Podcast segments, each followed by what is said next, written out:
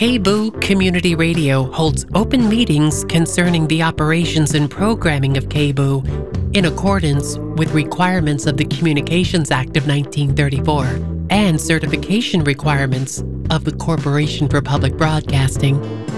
Information about KBOO Community Radio's open meeting policy is available at our website at kboo.fm.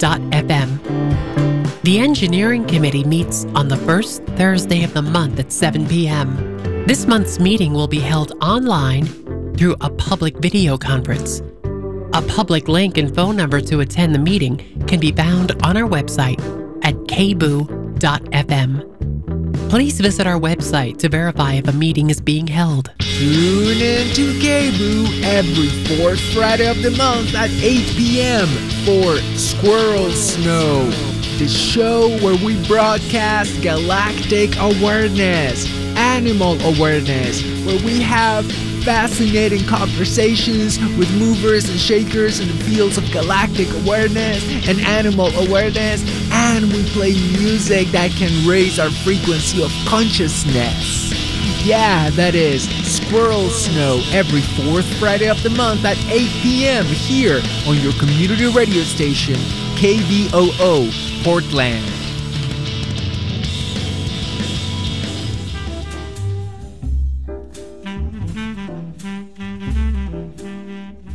KBOO's annual end of year campaign is just getting started, and now is a great time to become a member of KBOO. Go to kboo.fm slash give or text KBOO to 44321 right now. Your donation will be matched dollar for dollar up to $20,000 thanks to the generous support of a group of anonymous donors. Join the KBOO family today and help us meet our $75,000 end of year goal.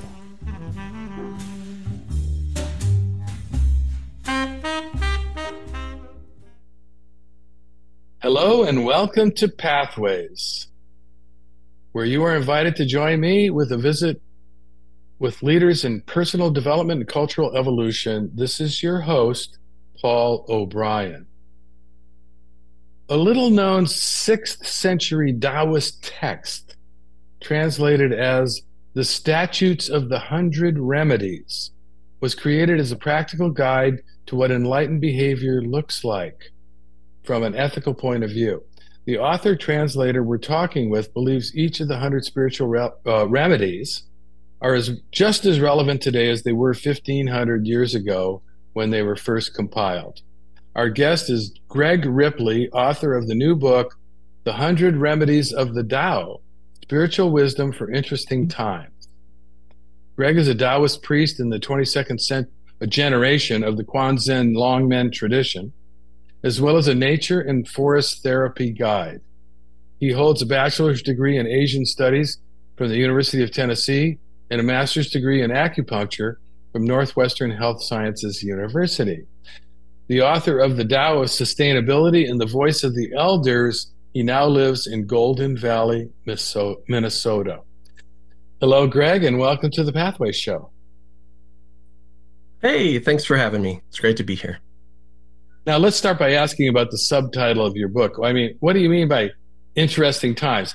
This reminds me of the Chinese curse May you live in interesting times. Yeah, I think uh, I think uh, that's probably what the uh, publishers were going for there. We we kicked around a few different uh, subtitles, and uh, um, yeah, you know, from one perspective, we're always living in interesting times. It's just a question of uh, what kind of interesting, right? good, bad, all the above chaos. You know, I, Who knows? I think originally it was. I think originally it was considered a curse, right? You know, Mhm. may you live in interesting times. It'd be kind of nice to live in boring times right now, and and we're going to talk about that. Okay, so how did you become a Taoist? And now, I understand, but I don't think most people see Taoism. It's not very visible. They're they're not aware of Taoist temples. They're not they don't they're not aware of it as a religious path at all. What was your path? How did you become a Taoist? Yeah, I um well of course I was interested in um Asian studies, Chinese studies, um, Eastern philosophy and religion um, back in college. Interested in Taoism and Buddhism and and just you know voraciously reading everything I could back then. Um, and um, you know got interested in associated arts, um, you know Tai Chi Chuan and Qigong and things like this. Eventually led me to acupuncture, of course, as well. And while Chinese medicine is not exactly Taoism, there's there's obviously a a shared worldview and a lot of a lot of overlap there. Um, and you know, I think it always just uh, it always just made sense to me. Always always kind of clicked. Always uh, kind of felt at home there. And um, so I think back when I was in college, um, yeah, Taoism wasn't really very um, very obvious in the West, other than through associated things like Tai Chi, uh, Chinese medicine, uh, these sorts of things. And I think the impression that we had gotten from scholars and um, yeah, kind of our general impression in the West was that Taoism had kind of died out and and wasn't really a, a living religion anymore, other than, you know, maybe in uh, overseas Chinese communities, you know, places like Singapore or Southeast Asia. Um, and I think a lot has changed since then. So, you know, in the 80s, 90s, um, it wasn't very easy to go over to China and wander up to some temple. A lot of the temples were kind of defunct and in disrepair, and uh, a lot of people had uh, kind of gone back into society, um, you know, during the Cultural Revolution and all those times, of course. And then since then, there's been a huge revival in China, and Taoism has kind of reestablished itself um, with its infrastructure and and uh, kept its lineages alive, and and uh, yeah, it's kind of going through a big revival there. And so it's I kind of feel like as a living tradition, it's kind of coming to the West now where Buddhism was maybe 30 years ago, you know, with with Mhm. um you know, when Zen priests started to come west and, and started to teach Westerners or when Right. Tibetans started to come to the West. And at that time there weren't really any Taoists coming to the West or, you know, there were people teaching a bit about Taoism here and there uh, through through their arts, um, but not really uh, in the way that those other traditions were. Well, I know that I actually um, went to China and I Mhm. um, gave a speech uh, there in Beijing at a conference about uh, the I Ching, which I had been devoted to since I was in college. And I wrote a, um, ended up creating a software version of it Mhm. and they were all excited. And I know during the Cultural Revolution, this stuff was really uh, banished and really um, repressed.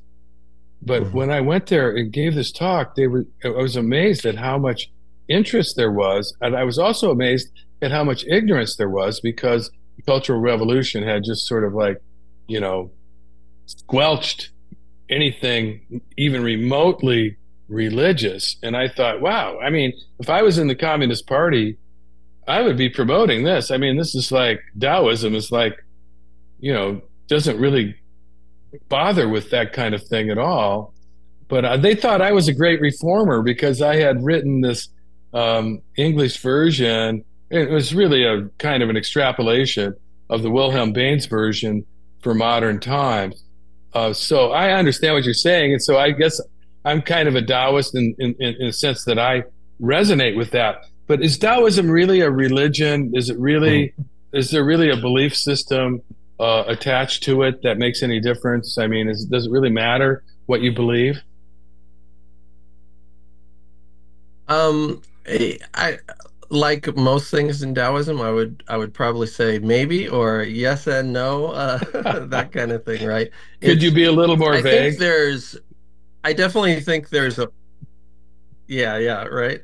I think there's definitely a worldview there that underlies it, right? And right, that, right.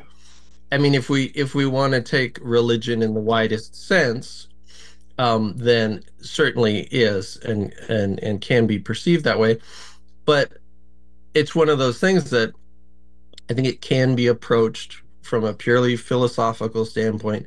It can be approached in a much more religious sort of way or spiritual way, you know, because people are not comfortable with saying religion anymore. They they want to be spiritual but not religious, and you can certainly do that with Taoism.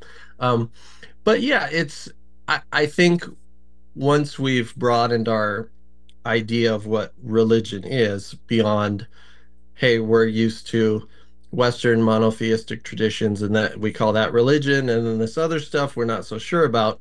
I think in the widest sense of a a body of uh, ritual and practice with a coherent worldview that people have passed on um, in the same way that you know Hinduism is a religion or Buddhism is a religion, then certainly we could say Taoism is a religion as well. You know, I think the problem is is that in the West, the Abrahamic religions are so belief centric. You know, they basically demand that you accept this belief system that is, you know, you know, um, backed up by their ancient scriptures, and you take a literal interpretation of these ancient scriptures, and you know, by whatever you your faith, you're saved. Whereas I think in the East, you know, you've got Hinduism, Buddhism, uh, Taoism. You, you you have to save yourself. It's not like the Buddha saves anybody. You know, it's basically, you know, karma, and and and and it's your responsibility to um, to find your own way. And that's that's really what I like about it, and that's what kind of converted me to the Eastern uh, spirituality. Okay, so let's talk about this book. You know, the Hundred Remedies. You know, how is this different than the Tao Te Ching, which is obviously the most famous uh, Taoist classic, along with the I Ching, which uh, I, Yeah. I'm very familiar with. Yeah, so this this comes quite a bit later. This would be uh, like we were saying, probably fifth or sixth century, and it's really a, a precepts text. Um, it's part of a larger group of texts. Um, it's when Taoism during the Tang Dynasty was kind of um, or moving into that time period where um, Taoism was kind of uh, had a, a real dialogue going with Buddhism, right? So they were both influencing each other a lot. Um, you know, kind of more Chinese forms of Buddhism were kind of developing, um, and Taoism was taking a lot of structure, certainly from Buddhism. I don't know. I think they they found a lot in Buddhism that resonated with what they their own teachings, what they already had, things from the Tao Te Ching, and um, so I a lot of times people will be like find something that sounds familiar they'll be like oh they just took that from buddhism or whatever and and i it was much more complicated than that of course but um um yeah so it's a it's a precepts text but what makes it kind of unique is the way it's presented as sort of spiritual remedies. Um it's not thou shalt kind of rules but it's like um doing this is a remedy um as in you'll have certain situations or problems in life or ways of thinking that cause problems. Um, and if you do X, Y, Z, it can be a remedy for that situation. So, um, So it's about it- I- it's I about it ethics. was- yeah, it's about ethics, and it's and I just felt it was very approachable and very applicable to to everyone's life, whether they're trying to live a more monastic or hermetic sort of lifestyle, or whether they're out in the world and and have a family and a job and all that good stuff. So, yeah, we we don't hear very much about um, lay Taoists. You know, we'd usually hear about Mhm. you know the crazy wisdom of uh, Taoist hermits and, and that kind of thing. We Mhm. don't hear about it as a daily practice or as a kind of a regular religion. What is uh, is there kind of like a a, a religious community of of uh, norm of of average everyday citizens that are practicing Taoism and, and identifying with it? Yeah, there are, and um, certainly in China and the Chinese diaspora, um, you know, overseas communities and stuff. Um, the two main um, branches of Taoism as it exists today, they kind of are grouped into Quanzhen, which is typically more monastic and living in temples, living that kind of lifestyle, and um, Zhengyi, which is kind of an umbrella for a lot of the other lineages who often pass down lineages through the family. So even if someone is a priest performing ceremonies and rituals for their community, um, they will usually have a family and and kids, and that's how it's passed on. So there's there's both traditions there. The monastic tradition, um, you know, there was always that kind of hermetic uh, tradition, but uh, more formal monastic communities and stuff like that was kind of some of that uh, influence from Buddhism. But so you have people who live in temples, people who live family kind of householder lives, um, and everything in between, I suppose. So, how would you differentiate Taoist practice as a householder from Buddhist practice? Is it any different? I mean, are you? Is there anything other than meditation that um, would be involved or central to it? Well, it, it's, I mean, in a lot of ways, it's very similar. Um, you typically like um, people who are familiar with, well, if you're familiar with Zen, of course, you know, it's very meditation centric. Um, and that's kind of the core of it, not so much, um, you know, recitation of things and stuff other than like the Heart Sutra, right? And then Tibetan Buddhism, you have the other extreme where there's there's a lot of chanting, a lot of liturgy kind of stuff, right?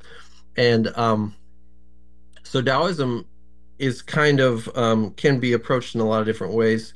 You could focus on meditation and you know internal alchemy, um, uh, you know longevity practices, those sorts of things. Um, studying the I Ching and all and and the scriptures, and then you can also practice uh, daily liturgies. There's there's morning and evening liturgies, um, and different different days throughout the month where you might um, do different practices um, similar to you know like if if people are familiar with tibetan buddhist communities that like will follow the calendar and certain days they'll do certain practices and and get together um, there's a similar kind of setup um, in uh, in taoism as well so certain rituals on certain days that kind of thing Uh, one of the central concepts of Taoism is Wu Wei.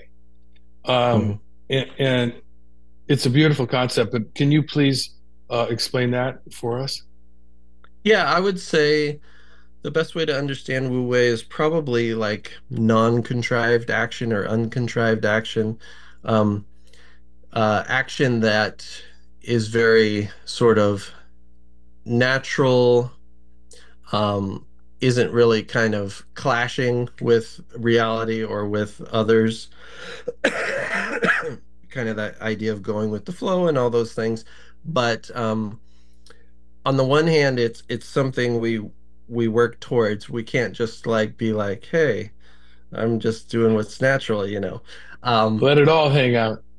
that's right. We can't just let it all hang out. Um, eventually, maybe we can, but I, I think it takes uh, some some self cultivation to get there and realize what that looks like. So, one way to look at the the precepts is kind of like they are a reflection of what you know the Taoist sagely behavior would look like. So instead of you know the Buddha or a Bodhisattva or something in Buddhism, we you know in the Tao Te Ching we look at the sage. Um, even in the I Ching, you know, you talk about what what would the sage do or what would the the Junzi do, um, and uh, and so it's kind of like here's a model of what their behavior would would be like and we can kind of try to model ourselves after that until those things become natural to us and Right. uh you know the the the most appropriate action um would be another way of looking at wu wei so whatever's the most appropriate action to take in a certain situation when that just comes naturally to us and we just do it without a second thought, then there's some wu wei. You know, I find the philosophical backdrop of Taoism to be like the biggest uh, benefit of it because one of the issues that I think that we have to confront with modern Buddhism in the West and modern Taoism in the West, probably too, is the fact that most of what was written and most of what was compiled in favor of practice was pretty monastic in terms of its orientation. And they kind of had a division of labor. You know, you had the lay people and you had the monks, and the lay people supported the monks, and the monks kind of did the heavy lifting when it came to spiritual practices for the community. And um, Mhm. I don't think that really uh, suits the West. We, in other words, this integration of these monastic practices with the life of a layperson, that's the real challenge of modern uh, spirituality. And wh- wh- what what are your reflections on that? Yeah, I think that's definitely the case. Um, yeah, we we yeah we don't have that traditional model other than maybe if we think about Catholicism or something like that, right? Maybe that's a similar kind of situation, you know, uh, your parish priest and that kind of thing. But yeah, that's not Right. really the way uh, the way things work in the West these days. So just as yeah, Buddhism is is sort of developing sort of Western forms or what works or what makes sense in the West. Um, I'm sure Taoism will be doing the same. Um, and yeah, it's it's more more focused on integrating the practices and the principles and the the philosophy into your daily living. Yeah. Right. And I think your book actually highlights that by bringing forth these ethical um, principles, these hundred remedies. And it's, it's a it's a book about ethics, really. It's about how to live your best life, and you have these hundred things that go back to whenever it was, 500 A.D. or I don't know when it was written. I don't remember, but Yeah. uh, it was a long a long time ago, 1600 years ago and, and so much of it is so relevant and i really uh, really enjoyed looking through the hundred remedies um, uh, so many of them were uh, so timely you know like remaining in unruffled in catastrophic times. Mhm. well there's a challenge. That's something that we're having to deal with now. And you mentioned climate change. Your book is very modern in that sense that it, it's applying these ethical principles from taoism to modern times including how to deal with issues that we can't fully control but that do cause a lot of consternation and, and anxiety um, you know, uh, so I, I really appreciated that. There were so many of them. You know, it's like another one, number fifty-two, cool as a cucumber. I don't think that's a direct translation, but uh, it's remaining self-possessed even in calamity, and that's a remedy. It's one of the hundred remedies. Uh, and then you mentioned in that context that the virtual world of the internet and social media is almost wholly engineered to get a rise out of us one way or another. And oh my God, it's so successful at doing that. You know, I- of all these hundred remedies, I mean, are they all equal? How, how do you propose that the average reader benefit from this particular exposition? Well, I I think um yeah, it's it's funny the remedies themselves are very short. Um and I, and I really tried to unpack them and show how you know the, the entire tradition can be, you know, looked at and reflected upon from these very terse little sayings. Um and drawing, you know, examples and quotations and things from the Tao Te Ching and and Zhuangzi and the ancient philosophical texts on up through the whole tradition. Um and yeah, since there are a hundred, um, I thought a, a nice way to do it. You could just read straight through. Um, it might, for some people, that'll be great and they'll love it and they'll want to do that. But for for most people, you could read one a day. You know, one passage a day, couple pages. Um, kind of ponder, think about, um, and maybe even take that as a theme. You know, for the day or the week. Um, and as different situations arise, you know, you can reflect upon, um, the principles that are found there and, and how to apply them. And there's a saying in uh, Taoism and, and internal alchemy and even in martial arts that you know it takes a hundred days to build the foundation. And so you know you could take one of these a day and and read them, and after a hundred days you're gonna you're gonna feel pretty grounded in uh, Taoist ethics. I think. Well, I think you've done a wonderful job of unpacking them. You know, it was very readable and it was enjoyable. And I love the way you brought in all the modern uh, situations that we're dealing with that um, are reflected in, in, in these principles that go back so so far.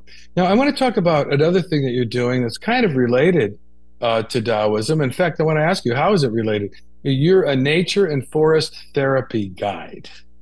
What is what does that mean? What does a, uh, thera- a forest therapy guide do? Well, most people are uh, pretty familiar these days with forest bathing and Shinrin Yoku as uh, kind of the modern Japanese iteration of it. Um, and um, yeah, it's it's really about um, nature connection and nature relatedness, uh, getting us back in touch with the natural world. Um, you know, thinking in terms of climate change. You know, um, part of our problem has been we've become so disconnected, right? And our if our daily lives are too far removed from the natural world, um, it, it's kind of like we we lose touch with what's happening and we don't notice uh, until it's too late. So, um, you know, we we care about or or we pay attention to what we care about, and so. Um, if we get people back in a relationship with the natural world, um, then we're more likely to uh, survive this uh, these coming times a little uh, more unscathed for sure. So nature this and forest seems- therapy. Go go ahead. No, no, I'm sorry. Go ahead. I was just, going to say. I was just going to say that. I was just going to say that this is like the essence of Taoism. It's like the relationship with nature and nature as our teacher. You know, water, the life in uh, in in the natural world. So this seems like this would mean a resurgence of Taoism might be good for the planet in the light of climate chaos, etc. Yeah, for sure. I think it's very um yeah, it, it it goes together very well. It Taoism looks to the natural world um, you know, for its its guideposts um and and uh, examples of of how to live and how to work. You know, we're all part of the the ecosystem or or the world or the universe or whatever we want to call it. Uh so we call it the Tao, you know, that that that big mystery that's beyond uh, naming, um, but we can see how it, it works in the world through nature. Yeah. And you wrote another book called The Tao of Sustainability, which I'm sure is on this topic. What is that book Yeah, about? exactly. That that one was more focused on nature connection. Yeah, it has um, you know, um, meditations and practices of uh, nature connection and and uh, it uh, I'd like to think my writing's improved quite a bit from uh, you know 10 years ago, almost 10 years ago when I wrote that. But uh, but I think it's still uh, uh, very timely and and has some very useful uh, exercises, practices people can do. So if we we're, we're we're pretty much running out of time. So if you wanted to offer our audience some parting words of advice or wise counsel, or just uh, summarize the essence of of what you're uh, trying to express, what would you what would you tell us? Yeah, I mean, um, yeah, dealing with climate change is is a big part of um, my writing, whether I'm writing more strictly about Taoism or uh, nature connection. And so, I mean, that's that's really the big issue of our time. We have lots of other issues. They are interesting times, lots going on. But um, if if we can learn to be flexible and adaptable, uh, less reactive, um, and deal with things as they come, work together um, as a human family, because we're all in this together for sure. Um, we will all come through better. Uh, so yeah, Taoism uh, offers a lot of tools and a lot of wisdom uh, on how to live a a better life, a happier life, a smoother flowing life. So that's- that's what I wanted to offer to people. No, you've done a great job, and I, I really enjoyed the book, and I'm going to be looking at it a lot. A hundred remedies, you know, some of them are very profound, uh, are very relevant, and thank you so much for being with us today. There's so much more we could explore, but we've basically run out of time. And I want to make sure to tell our listeners about your website, which is gregoryripley.com. That's Gregory, R I P L E Y dot com. And I'm sure that people can find the uh, a lot more. You're about your listening to KBOO Portland.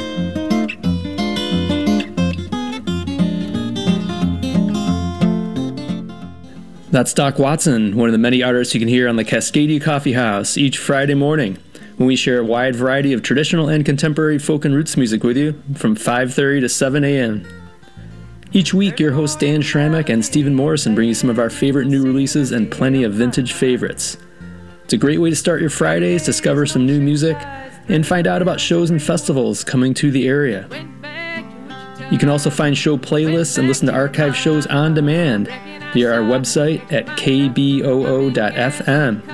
and also via our free mobile app. That's the Cascadia Coffee House each Friday morning, where you hear a variety of traditional and contemporary folk and roots music from 5:30 to 7, right here on KBOO. We hope you'll join us.